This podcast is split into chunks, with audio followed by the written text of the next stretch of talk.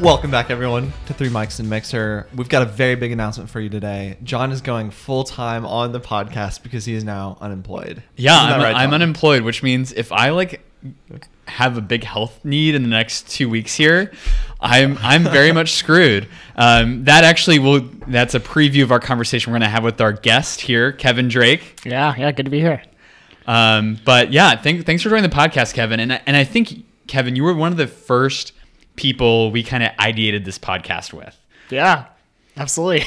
Um, and I feel like I feel like you want to talk to us about that, that story that happened there. um, yeah, just uh, just a lot of interesting uh, back and forth on the naming and uh, and just the idea. Um, so yeah, I've been a, definitely been a, been a fan since day one. For Oh sure. yeah, this episode has been a long time coming, ladies and gentlemen. So strap in. You're you're about to have a wild ride, Well, courtesy of Kevin Drake. Kevin, you're you're you're the, the name of the podcast, Smokehouse. You want to do you want to talk to us about that? Smoking those meats. Um, I, I, I forget how that even came up actually. Um, but it's like I think I think it involves some like cigars. No, we were camping. Oh, we yeah. camping. Yeah. I was I was on my second cigarette and passed out on a rock somewhere. no, not cigarette, cigar. No, that, that- was much this better. podcast said you predated that by a long. No, a it long didn't. Yeah, that was that was 2020. We started podcast in 2021. No, but we've had cigar. John, we're getting sidetracked. We've had cigars since then. All right. And we were talking about smoking out those secrets on the pod. ah yes, with the fire. Oh, yes, good times. Um, but all that being said, wanted to provide some background there. Um, but Kevin, you have lived in three different neighborhoods in Chicago. I have, I have, yeah. So after graduation, I moved to Wicker Park, um, which I love uh, and definitely miss. Uh, and then I moved down to the West Loop with one of my best friends from Indiana. And uh, after that, I've been moved up here near you guys. If, if you were to power rank the three different locations, uh, how would they rank? Oh man, um, probably I'd probably power rank it as. Ah, they have their pros and cons for different wa- different reasons, but probably probably Wicker, Lincoln, and then uh, West Loop. Um, all are good. All are good. Definitely got Kevin answer right there, but Yeah, all yeah. are good. Um, Sorry, we, we, we, we don't allow nuance on this podcast, so no, uh, that makes sense. And and one of your um, you hail from a from a certain university that shall remain nameless on this podcast. It would just be really too shameful to talk about it. Oh man, real sad, real sad. Yeah, with uh, these Boilermakers here. Um, so I'm from uh, Blooming, or I guess I'm from. Uh, I went to school down at Indiana University in, in beautiful Bloomington, Indiana. Um, and uh, yeah, had had four great years down there. Um, and I should say, your favorite place in Chicago is actually in this living room, which is really cool. You you put down here um, a friend's home, and so I think I think this. I think that implies us. There's Uh, there's yeah. certainly been many of a good day and evening here in this place. So um, yeah, it's been fun, man. Um, I feel like one of the very first things that I that I learned about you, Kevin, was that you were a twin, and I just think that's really that's really interesting. Um, because you, you you have a brother and then you have uh, mom and dad who now live in Boise. Yeah, yeah. Um, and yeah, so you've been a twin for Your whole life. Your whole life. yeah, so Um, astute, John. That's, you're really wise. we bring we bring the really um um the hard-hitting odd- facts. Like, yeah, the, Yeah. the- we, we try to bring some unique observations to this podcast. So good. I, I still, good. so I s- Kevin, I still haven't met your twin. I'm assuming you guys look a lot alike, and I have so many questions. So I only know a few sets of twins, but you're definitely the one that I'm I'm closest to. I have so many questions about what it's like being a twin, why there's variation in what how twins look if you're genetically identical. Very curious about that. Can you just like Okay. dive dive into the twin experience for a minute? Certainly. Um, I mean, I think uh, to start it off, so uh, I have an identical twin brother. Um, his name is Michael, and um, we usually always start the story when we when we tell people about ourselves, especially in like our our own individual lives. Now we went to different colleges and um, and are in different cities now, and so I always say, you know, twins are either really close or not close at all. Um, and we are certainly the the twins that are really close. Um, growing up, we did absolutely everything that was the same, you know, uh, down to our extracurricular activities. Our cross country times would be seconds apart from each other. Our ACT score was the same. Um, and so, you know, just like a lot of sameness all throughout growing up, um, which I think can promote a, a bit of a like a competitive spirit, uh, certainly. Um, but I think what was really good for us is uh, is you know going to different universities um, and you know building a little bit of like our own lives to to say it uh, in, a, in an interesting way. Like you know in high school and, and all throughout growing up you're you are like kevin and michael to everybody. Um, and you know for the first time in our lives when we were freshmen in college you are like you're kevin or you're like michael to your friend group or, or to your classroom um, was was there always an enhanced desire to like to find your own identity and your own personality apart from Michael's? I, I don't think that like was a a desire. Um, uh, but like I, I, it's certainly not not there. um, you know, like I, I think all growing up, I, I, I think uh, with us being so close, we didn't have like a you know extreme desire to say, hey, like I want to like find my own like Kevin identity. Um, but when that's like in front of your face and you're like living that out freshman year of college or or all throughout college, like yeah, it, there's certainly the questions of, you know, what is it look like to be me and like be Kevin um, instead of like the Drake twins or the Drake boys or uh, Kevin and Michael. Um, and so uh, so yeah, I mean that was certainly there. If if you found yourself, Lord willing, raising twins someday, like what what are some like aspects of your experience that you would maybe change yeah. or alter? Yeah, it's a good que- it's a good question, and I forgot to mention. Um, so my dad is a fraternal twin, um, and so twins kind of run in the family a little bit. Uh, although identical twins are, are complete like genetic flukes. Um, you know, like uh, it's like not supposed to happen, kind of. Um, and uh, but to the point of like raising twins, um, I uh, I would love that. I mean, I can I certainly can like relate to that so much. Um, and it's something that like Michael and I have talked about is, you know, growing up, um, just us two. In a weird sense, like you're not really like growing up with a sibling. Like you're kind of like you're doing the same things at the same stage of life at every single stage of life. And so like you never have an older brother or like uh, you know a younger sister where it's like oh like I can learn from them or they've already done this like that, that's not a thing like you're you're doing the same things at the same times in the same seasons. And um, and as somebody who doesn't have a twin, like from the outside in, I if I immediately had a twin, that would feel unsettling for me because there's somebody that exists that is genetically identical to me. And like, had we gone through all the same circumstances, we would make all this. Well, depends on if you believe in free will, but like, that's that's got to be.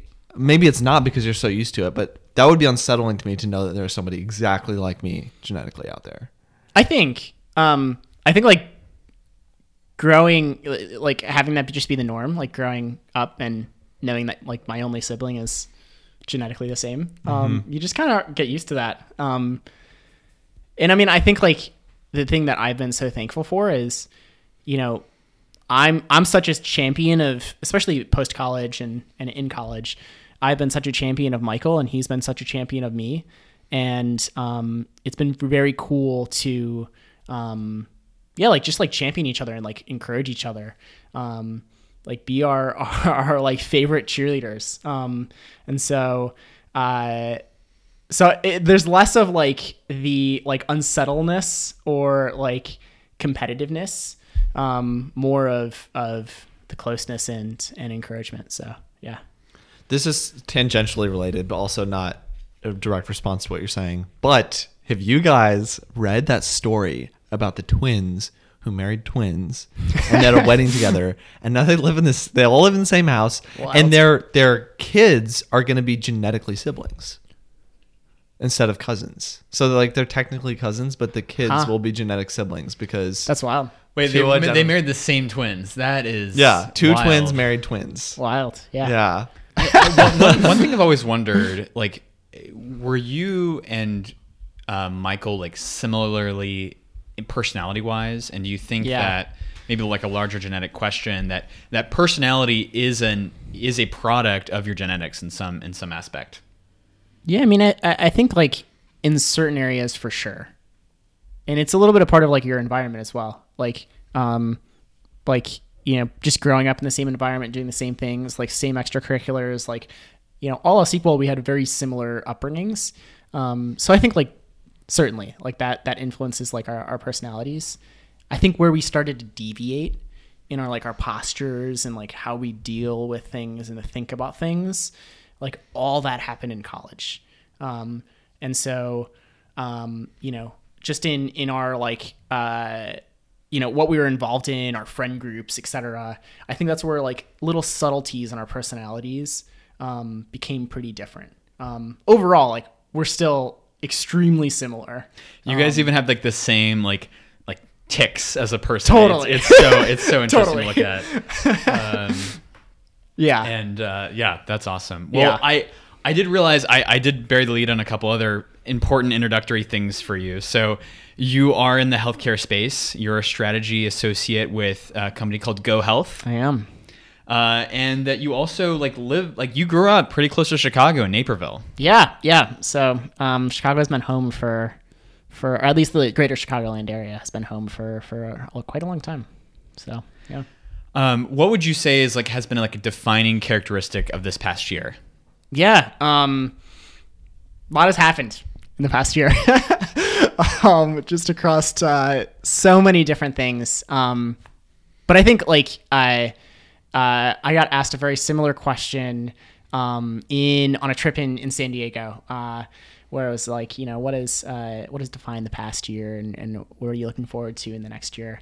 Um, and I think something that's just like really defined this past year is um, is practicing Sabbath um, uh, and actually living that out. Um, you know, practically, like that's been like you know, essentially Friday evening to Saturday evening, um, completely unplugging and plugging into everything that is rest and or worship.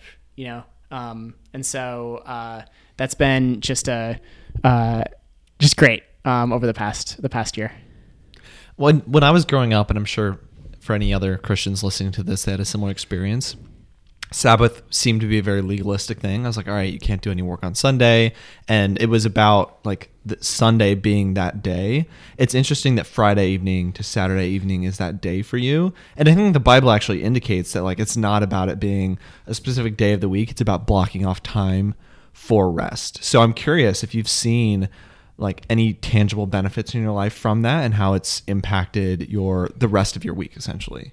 Yeah, totally. I mean, I think something that marked my first couple of years out of school was, um, and just like you know, knowing you guys, like we were all in the all in or all, all were or all still are in the consulting industry.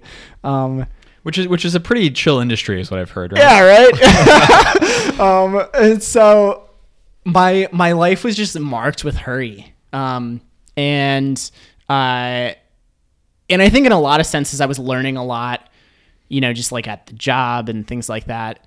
But in a much greater sense, um, I was very unsettled and hurried. Um, and so uh, I think, um, yeah, just by like practicing Sabbath, I think first of all, it's drawn me closer to the Lord. Um, in not only being able to a like slow down and like recognize who He is, rest in who He is, worship Him, um, but b just as like resistance to the hurry, um, and like not believing uh, you know, just the narrative of, of this world, the narrative of empire or whatnot, like, um, but really like resting in who the Lord is. Um, and so that's just been, it's been pretty, pretty transform- transformational over the past year.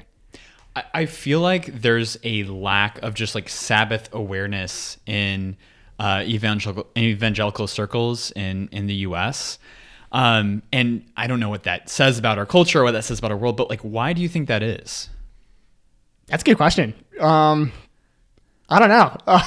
what, what I'm what I'm basically mean- asking Kevin is why aren't more people like you? why can't more people be? I like don't you? know, man. um, They wish they could be.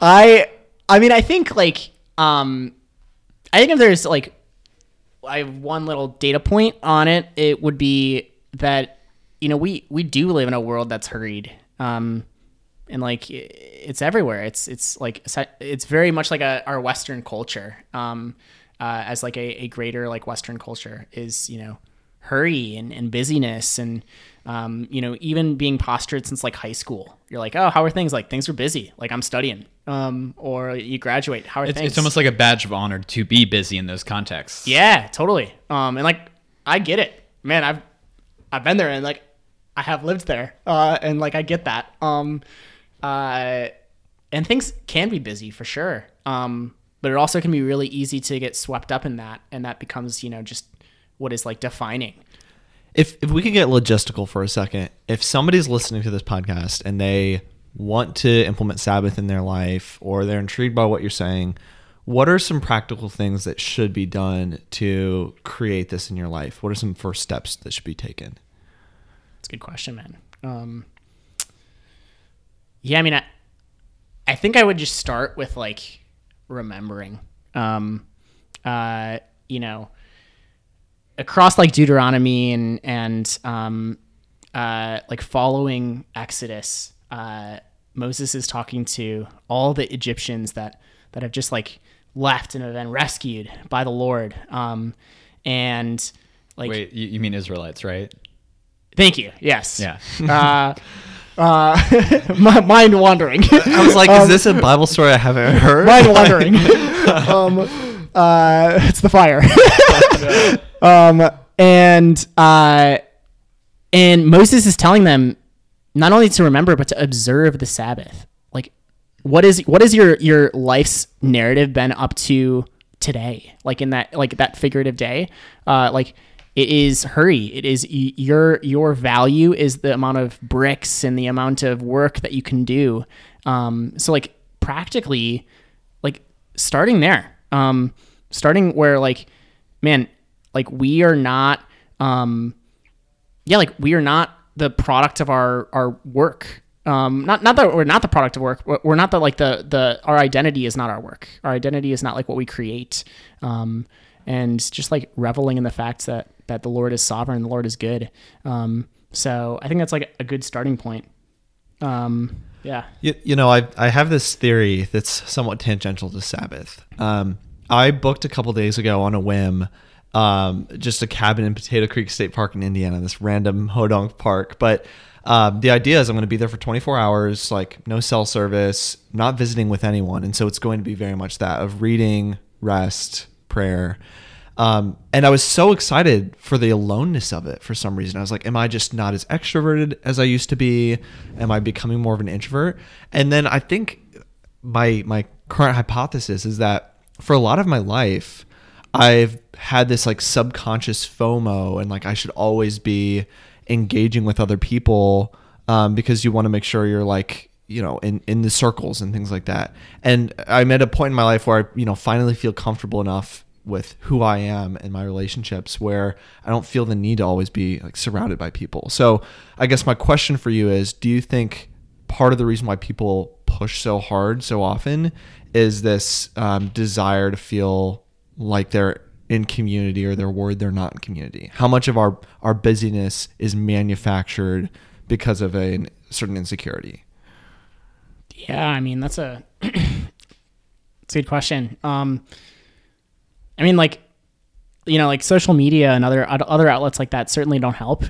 um, uh, although they do in many ways. Um, I think to your point, uh, it certainly can can cause us to feel pretty separated. Um, but yeah, I mean, I, I like I agree. Like I think like to a certain degree, like we we manufacture our, our busyness and hurriness and, and, just like being hurried. Um, where you you fill margin. Like think about it. Like you know we are so much more productive than we were 50 years ago and we we just fill margin like you find a way to just like fill it with busyness or fill it with something um, and being able to like carve intentional space out to say okay like i am not like i am in the world but not of the world and uh like for today i'm gonna remember that the lord is good that he's sovereign that he's for us and that he his his kingdom is of peace um yeah, like that's that's important to do. Otherwise, we forget. Um, and like, what was the call of, of Moses to all the Israelites? There is is um, man, remember the story is good. Like, remember he's actually with you. Um, remember all the miracles that happened to get you out of Egypt.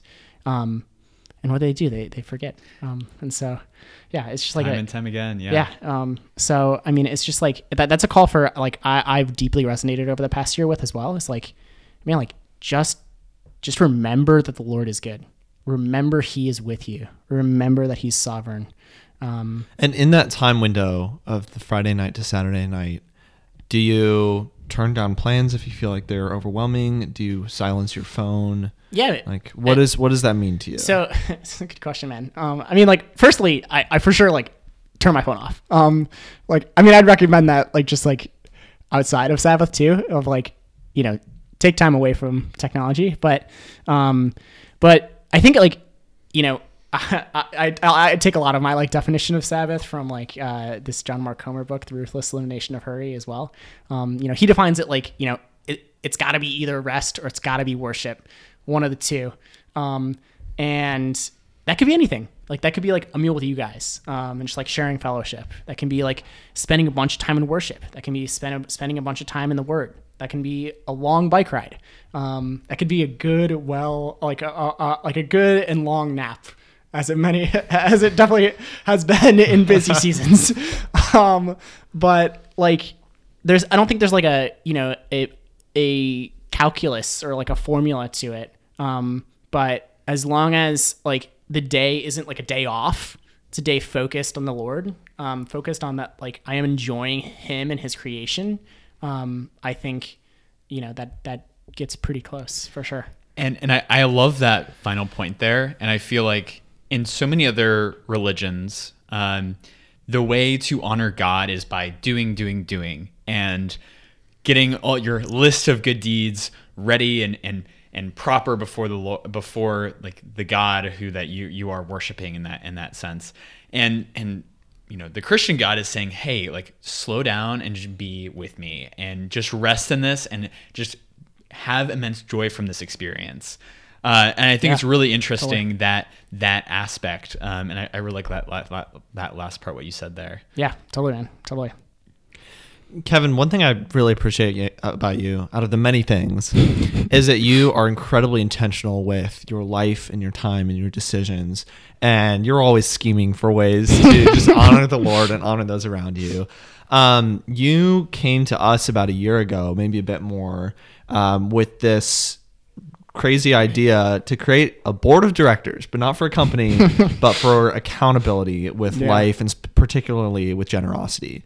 Um, can you explain a little bit more about that concept to those listening? Um, what is this this board of directors for life? Um, how is it how has it worked in the past year, and how has it impacted you? Yeah, yeah, for sure. Um, so a little bit of the backstory. Um, I was in college and in the ministry that I was a part of, uh, Christian Student Fellowship, uh, one of the leaders um, of CSF came to me and said, "Hey, like we have an alumni that just like wrote this book, um, and he's like kind of like you, you know, he's like did this consulting track and this business track, and um, you know, you guys are pretty similar. Like you should check it out. It's called God and Money." Um, and uh, and so I read uh, um, the author in this case is Greg Baumer, um, and uh, I read God and Money, and um, you know, uh, Greg and his co-author do a really good job of um, teasing out first of all what is the what does Scripture say about generosity? You know, like first of all, like what are we what are we called in in generosity? Like what is like uh, the Lord say about generosity? Then they talk about okay, like cool. We have like uh, a foundational knowledge around you know what generosity means. Um, uh, how are we postured? Like you know, like we probably don't live there, and so like, are we spenders or are we savers? Um, and how do we ultimately end up as stewarders for the kingdom? So like one like practical idea he has to get like really tactful is um, he created this like board of directors for life. And you know, same thing as like companies go to their board of directors um, to get sign off on their strategic initiatives and whatnot. Um, you know, what if you created a board of directors where you would go with all your your generosity and personal finance questions and i think what we've even broadened it to is like uh, life questions and like life things that we're discerning through um, and so you know we've created uh, yeah so i had that idea um, and like knew i wanted to do that with with guys here in the city um, and you guys were were certainly some of the first folks i thought of um, so yeah since since starting it have you noticed a change in your posture towards finances for good or for bad, right? Because I think this this idea comes with potential pitfalls. And we, we have been very clear in discussing this, which is like you're revealing your finances to four other like high achievers and that takes a lot of vulnerability and it also takes a lot of like humility and trust.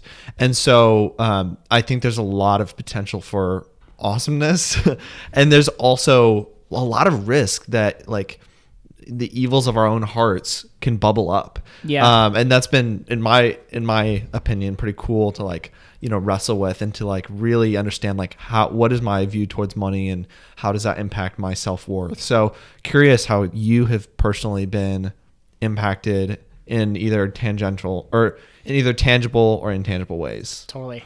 Um, yeah, I mean, like I think uh, personally, like specifically with, with finances um, I certainly have been accountable. And I think like accountability is a word we throw around in a lot of different contexts, um, especially with like small groups or like, uh, you know, I think of any like group of, of like guys or otherwise, um, you know, like holding, holding ourselves to be accountable. Um, uh, and like experiencing like true accountability, A, but like also like in a very real sense, like, uh, like ironing sharp iron sharpening iron. Um like you know i feel like not only on the in the sense of finances am i able to discern through like specific things that i i need help in on like generosity or like stewarding. Um but equally like uh being able to chew through pray through and like live life with a handful of other dudes um where we leave our meetings and our gatherings where you're like, man, I am I am encouraged and I I uh, I have experienced not only intimacy with these guys, but uh, but time with the Lord. Um, and so um, I don't know. I feel like those are some of the things that I've been taken away from the group so far. That's what most people say when they've hung out with John is they've also experienced Yeah. time with the Lord. Yeah. yeah, yeah. Sorry, John, I interrupted you. Go for it. um, yeah, I guess what would you say? Like generosity is such a large, loaded topic. Yeah. Um, like what would you say to someone who's looking at like looking into like what it means to be more generous at a broad category, maybe what it looks like to be generous as a as a Christian? Yeah, totally. Um, that's a good question. um, uh, I think like in terms of like advice, um, I mean, I think to start off, you know, uh, again, like I would point to like let's get rooted in the word and like let's get rooted in like what scripture says about generosity um, and what scripture says our postures towards money should be and there's you know that, that could be a very long podcast in, in and of itself. Um, uh, but i like would point there first. Um, but secondly um, i mean like i think uh, being able to there there's uh, a head knowledge like oh like generosity is pretty important. Um, uh, and there's like a like a heart knowledge like hey like we're doing this. Um, uh, and um, i think both are are stages you know you'd want to reach. Um, but certainly i'd like I, I don't know. If there were if there was advice i would give someone i would just like start with scripture. Um, but you know out of that uh, you know look for organizations people etc um, to be supporting and and uh, and yeah helping out. It really is funny because when you look at like my own heart bent, and I think a lot of people's heart bent is to say, oh, like I'm gonna give exactly like, oh, where where's the passage in scripture where it says how much to give in order to be holy? um, and the issue is like that passage like doesn't really like exist, right? It, it it's a combination of like give give out of joy, Yeah. give sacrificially, and, and it's really interesting where I feel like we always want to just do like find find where the boundary line is money wise. Yeah. And then just like you know stay stay right on the other side of that boundary. totally i mean like y- you can expand that to like so many different things too you know um on like hey like what what's like good uh and I want a rule set for life and move from there. yeah yeah um but yeah i mean like i think what what has been like helpful out of the the board of directors is um you know like not only are we able to like very very literally look at our finances um and discern you know how much we're we're giving etc um but to just be asking the harder questions on like regardless of like percentage or whatever like man w- what is your posture towards money right now? Um like are you still in your predisposition of spender or saver? Are you moving towards feeling like a stewarder? Um like how are you identifying towards money? Like those are like the harder questions like yeah like regardless of like percentage or whatever like uh, or amount like like you guys said like we're like all the guys on our board of directors are in business right now. Um and so like uh like regardless of like amount or whatever like man like how are you identifying and feeling and um and uh hearing from the lord about money? So yeah some good stuff. Yeah, Chris made a really good point during one of our last meetings about how, you know, giving should be to the point potentially of feeling a little bit uncomfortable. And if you are making 30K a year and supporting a whole family and you decide to give 10% away, that's going to be super uncomfortable. And one thing that I think we all all five of us that are in this specific, you know, group of board of directors we'll probably continue to have to challenge each other to do is like as we as we get married and like our hopefully we continue to to get promotions and do well in life. And like we are gonna have to be continuously pushing that that limit and that boundary because right now like i don't even i don't even budget period right? Even even with giving like it's Yeah. not it's not something i like have to think about that much. And um people who don't have it as well as we do like really like they are and and who are still giving like what a, what a greater gift. Like i love that parable in the bible about the woman who gives the two coins and that's a much greater gift than the guy who tosses in so much more money and um i just think like it's going to be interesting for us to continue challenging each other to like like be a little bit uncomfortable in it because we need that. Yeah i mean like across seasons too you know like uh like man like what happens if you're if you're married or otherwise? So we've talked a lot about generosity and like what that looks like with the Christian lens, but there are also other parts about board of directors too that have been, I think, impactful for us. And one of the first things that comes to my mind is the idea of accountability and specifically financial accountability with that Christian, Christ-centered lens. Um, what's something you've learned in that in that regard?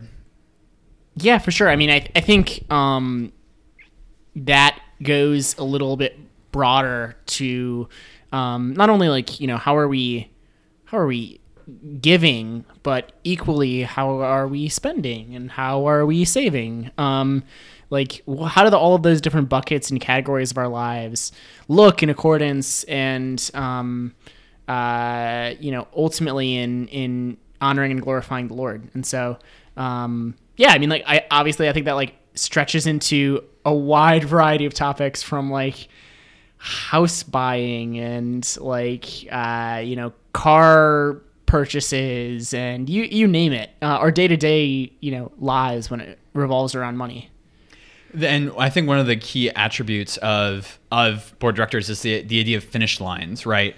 So, it, and specifically contrasting, so finish lines is basically the idea of like, what are your end goals financially? Like, for example, a finish line could be I want to pay, pay off my mortgage on my um, three hundred thousand dollar house um, by the you know by X by X age. I would argue though, John, it's less about like a minimum finish line and more about building in maximums. Like a lot of people when they're saving for retirement, they're like, I want a minimum of two million dollars saved Yeah. for retirement.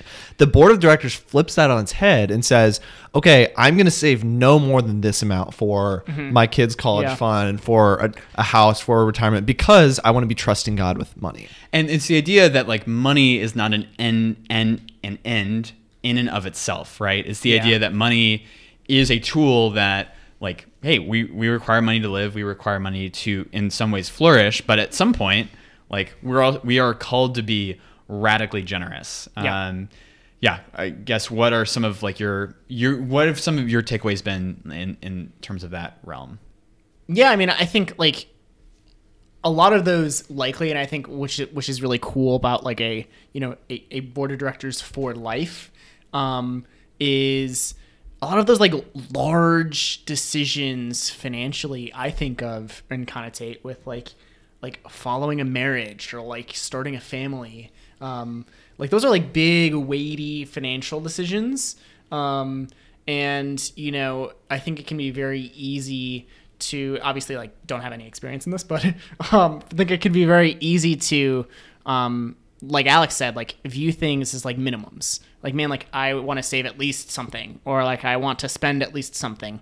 Um, instead of viewing money as a tool and saying, hey, like I'm gonna I'm going to spend this on car payments and rent and savings, um, because it w- enables me to be able to give generously in X area. Um, and so, I mean, it, don't have a like.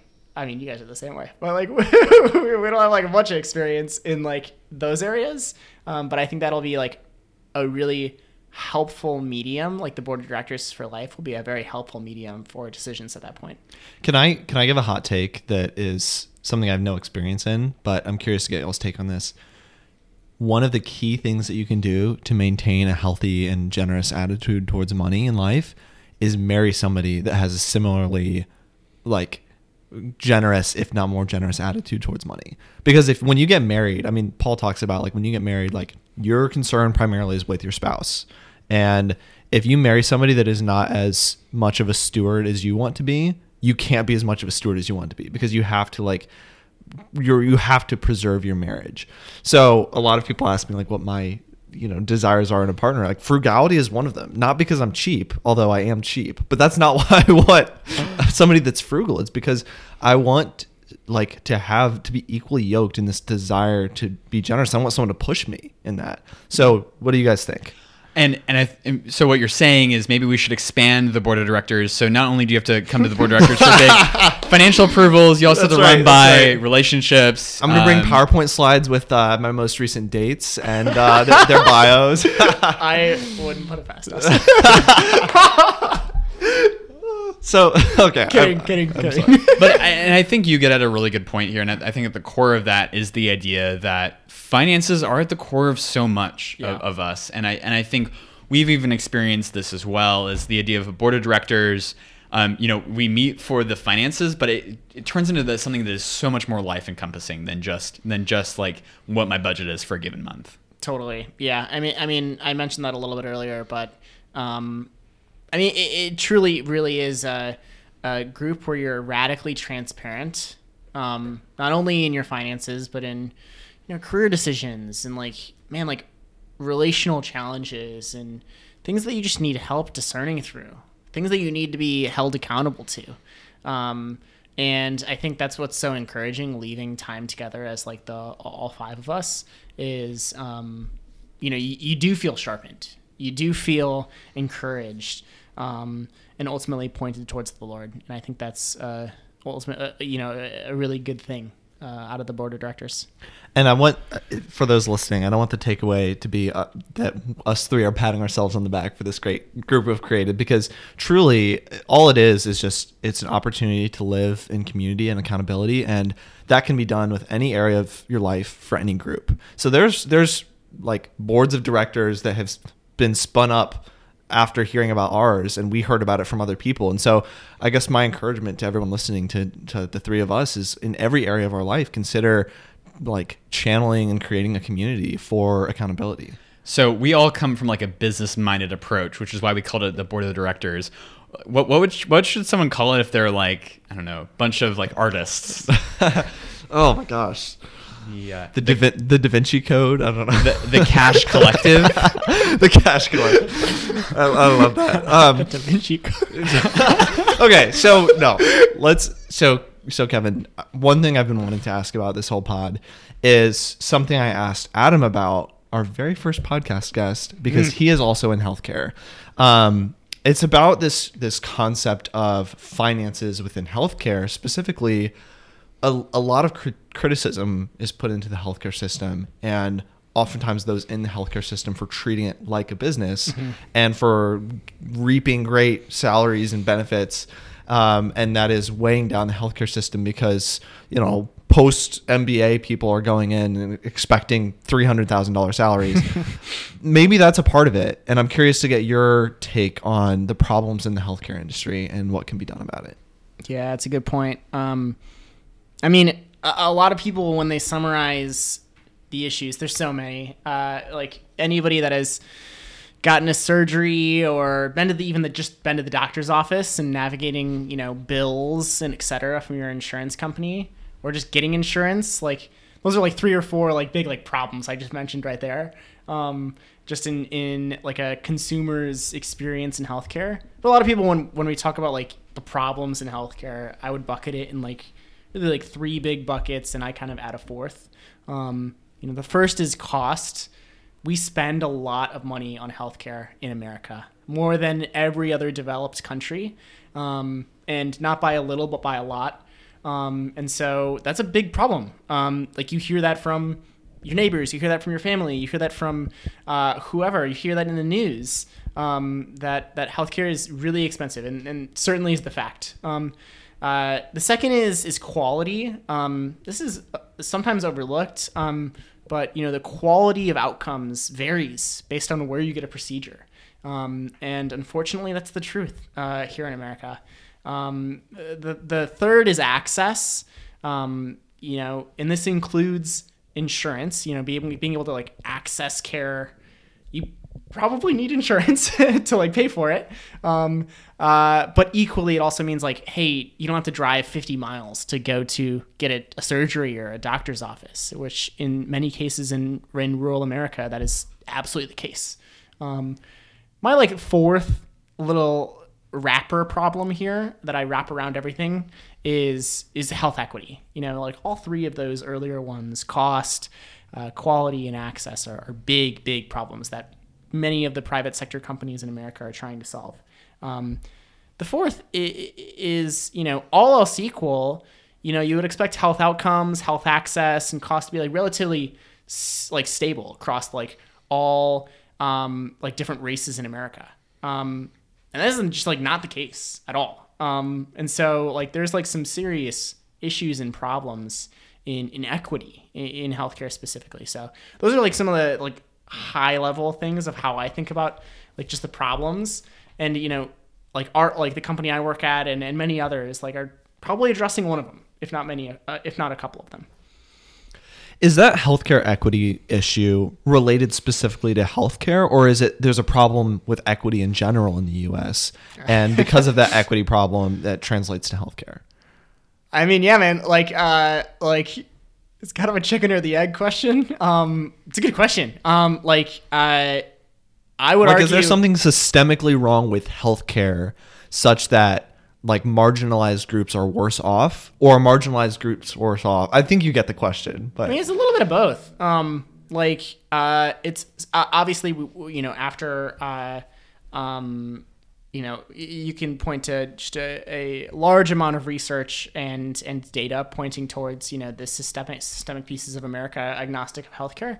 Um, but equally, uh, you know, there are like healthcare pieces. Like there's bodies of research that um, that African Americans don't trust their their doctors to the degree of of uh, like white Americans. Um, like that's a problem, um, and like and is unfortunate. Um, and so uh, and oftentimes because of you know systemic pieces that have been put in place by the the amount of uh, doctors that are white, you know, and so there's like no one to even relate to. So like that's like like one piece of like just a, a, large body of, of like research and data that points to just the the inequities and outcomes, um, you know, inequities in trust, um, just a lot of stuff that's like you know pretty challenging and like pretty disheartening if you just look at the data. Um, uh, you know what's encouraging is there's a lot of people that are trying to address it.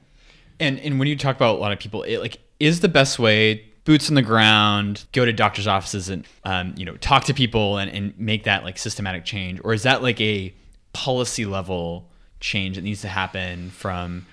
Or is the answer I don't know? You're, you're giving me man. a. It's a good question. There's a very pensive look on your face right now. Um, I mean, and it's we we do expect you to have all the answers. Yeah. Um, and I, I I guess I want to caveat with like I certainly am not an expert in any of this. Um, in terms of like a policy question, like yeah, that, that like you know, none of us are probably strangers to the debate around like healthcare for all or Medicare for all or what does it look like to increase access to care. And, like there's a bunch of different like ideas getting thrown out by all kinds of different parties and all kinds of different people. Um, you know, would it involve policy? Um, uh, it's certainly an idea. Um, and like, well, Kevin, there there are countries, count- countless countries that are doing healthcare way better than we are, and it, it boggles my mind that well, I'm sure this has been done, but it hasn't worked. Why can't we just run a study of all the different countries and how their healthcare system works and all the variables? Like, you know, hire some consulting firm to do this. Run run the numbers, get the benchmarks, and figure out like what what are those countries doing well or doing differently that we should apply to the U.S. Government healthcare. I- Is is that the answer? I mean, uh, Kevin, from what you know, countries that do healthcare better, is it is it like just public options and universal healthcare for all? I mean, it, it, the challenging piece here is um, it's always very easy to to connotate and and you know look at like case studies and say, oh, like they're apples to apples applicable to here in America, and like the problem is we just that, that's not really the case. You know, like um, America is such a unique population, and how we've set up healthcare is so unique in terms of how people get access to insurance and otherwise. Like our system is just very unique. Um, and so if we were to do any like larger changes, it's going to be a big shock to the system. Um, uh, so you know, yeah, like is is it policy or could we like model off another country? Like sure, um, but it certainly would be um, it, certainly would require a lot of change. Um, so not to say that it's not needed, um, but it certainly would be uh, a bit of a larger change. And I think there's a lot more we can talk about in the healthcare space, but I think that might be for another podcast. But one thing I think I'm really curious to hear right now is you you're in a health you're in the healthcare space. You're in the trenches right now, um, and you're in a really, from what I understand, a really unique space. So. Can you talk to uh, about like you know GoHealth and how GoHealth's mission fits into that, um, and then how you anticipate fitting into that mission in, in the future here? Yeah, totally. Um, without being like such a large plug for GoHealth, but um, uh, essentially, you know, what GoHealth does is we are a technology-enabled brokerage specifically right now for the senior citizen space. So, for And Medicare. what's a brokerage? Yeah. So, um, you know, essentially, uh, we help people get insurance, get access to insurance. Um, so we'll like write the actual insurance policy. So that's a brokerage. Um, but um, like essentially, what we do, think of us as like uh, a a uh, the common analogy we've said is like the Expedia for healthcare. You know, Medicare is super complicated for senior citizens. Like my parents are about to turn 65, and they have either a public option, so just Medicare that you've been paying in for your entire life, or a private option. And oftentimes, the private option offers extra benefits like dental, vision, and hearing, um, and like extra allowances that um, you know regular Medicare wouldn't offer. Um, and so, so it's certainly a, a popular option. Almost about half the country is on this private option, um, and we help to navigate you know the the roughly 30 plans that are in every single county to figure out hey what's best for you like you don't have to go through and, and figure out what's best because it's really confusing we'll, we'll do all that work for you free of your free for you um, and enroll you in that Yeah, that's awesome. And and you you're at the intersection of cost and uh, access. It sounds like. yeah and i mean it's also like not only do we have a, a really good spot in terms of of um, you know first of all being able to like be the, the proverbial front door for like a a, a medicare member citizen um, but essentially like the carpet afterwards and like following that you know like like healthcare doesn't stop by just getting insurance it you know continues with education and understanding what healthcare navigation is and and how to go to your doctor and and all that good stuff. And so um, you know that's a space that we're entering into and is, is is pretty exciting in terms of educating folks uh, about their healthcare coverage. Kevin, I remember very clearly you and I driving through the forests of Sequoia National Forest and talking about preventative care and how that would be a huge like money saver for the whole industry. It would keep people healthier. I've got a, a really controversial question. Well, this shouldn't okay, this is not a controversial question, but anything around vaccines right now is loaded. Some people say like we should be focusing not just on vaccines but also on the health that comes along with like preventing bad outcomes from getting COVID. Things like getting out in the sun more and getting more vitamin D or like eating healthier, getting exercise. Like, do you think that this the idea of preventative care has been like overemphasized, underemphasized in the past year and a half with COVID? Do you think it should have a, a voice in the conversation? Certainly. Um, I mean, I think like that's a big push for the entire industry. Like essentially, like the business case there is preventative care prevents a think of it, you know, a chronic disease or, or condition, um, or or like any you know uh, health condition that could have happened. You know, good example here is uh, you know as a nation we are not the healthiest. like we're pretty sick, and um, and so uh, you know if you were able to prevent you know the the mother of three before she uh, ends up getting diagnosed with with diabetes um, to prevent and and and promote like healthy living um, and like preempt that essentially you've not only saved that mother from a chronic disease, but you've saved the healthcare system on you know a, a large cost burden um, in terms of chronic diseases. So, um, so yeah, I don't, I- Yeah. like I I don't know if that answered the question. No, totally, totally. It's so, but you know, it's so interesting that that is more difficult to monetize than like like monetizing health is a lot more difficult than monetizing sickness. And I'm curious, like, if that has all impacted the way that like providers and the Yeah. healthcare industry in general, like markets drugs or like Yeah. services because it's a lot more challenging to do that than just to like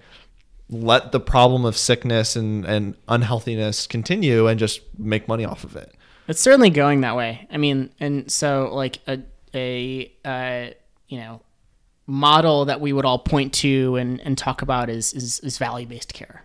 Um, essentially, what that means is you know we live in like a sick care system. We want to move towards a healthcare system.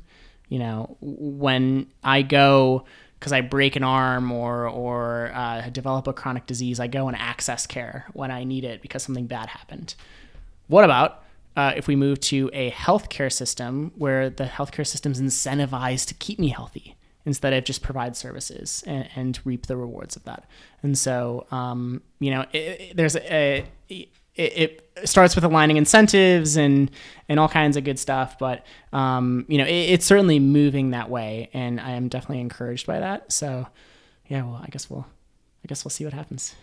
And we'll have to probably uh, check in on that. We'll check. We'll put a pin in that and check in on it in our next podcast and see if the American healthcare system has improved at all. Thanks to Kevin and GoHealth. Yes. um, but Kevin, I, and you know this. You've listened to podcasts before. There, we always end our podcast with giving you a soapbox to talk for 30 seconds about whatever trivial, gravely important, Yeah. anywhere, any topic that you would like. So, Kevin, Yeah. the floor is yours. So, man, my soapbox. People that are close to me know about this. Um, I feel strongly about good umbrellas, and why I mean that is, uh, you know, you know the little like foldable umbrellas that are like, I like know them too well. like a, uh, a foot long. No, I'm talking like the the yardstick umbrellas that have a curved handle. That I have to like dedicate a room in my house to keep them Yeah, around. yeah. like those. I feel adamantly about strong and good umbrellas because one time I was a freshman in college walking from my dorm in a full suit and I had one of those small little umbrellas and it was a pouring rainstorm and it just shattered as I'm walking in this rainstorm. Wait, like the, the umbrella shattered. Yeah, and so I'm, I end up walking like a half a mile with n- absolutely no umbrella, soaking from head to toe in a full suit, and I'm like, never again, You, you never remi- again. You've reminded me that somehow I, I still have yet to buy myself an umbrella. Well, I just think that getting that yardstick umbrella is just the pinnacle of like adulthood. Like that is that is when you transition from adolescent to adult. Not when you graduate college, not when you get your first job. when you buy your yardstick umbrella, that's when you know. Yeah, I man, I feel adamantly about it. Like you gotta, you gotta have it. Okay. That's- well. You want to go umbrella shopping with me sometime? yes. Okay. Oh yeah. I will do that All right. with you. I'll uh, I'll set some time up on your calendar. Good. But Kevin, it's been great having you on this podcast. Uh, we covered so much. Uh, I, I think the density of topics is one of the uh, is is one of the highest of this podcast. Yeah. So No, it's been it's been pleasure, and we're gonna have to do a part two sometime soon. Um, Becca Hibma, I, I guess we're not gonna have you on anytime soon because Kevin's just gonna keep coming on. yeah, or maybe we just do a bonus, like just talk about healthcare for an hour. Oh, yeah. Um, but yeah, Kevin, it, it's been great having you on. So until next time, and Thanks, uh, thanks everyone for listening. yeah. Thanks so much, guys.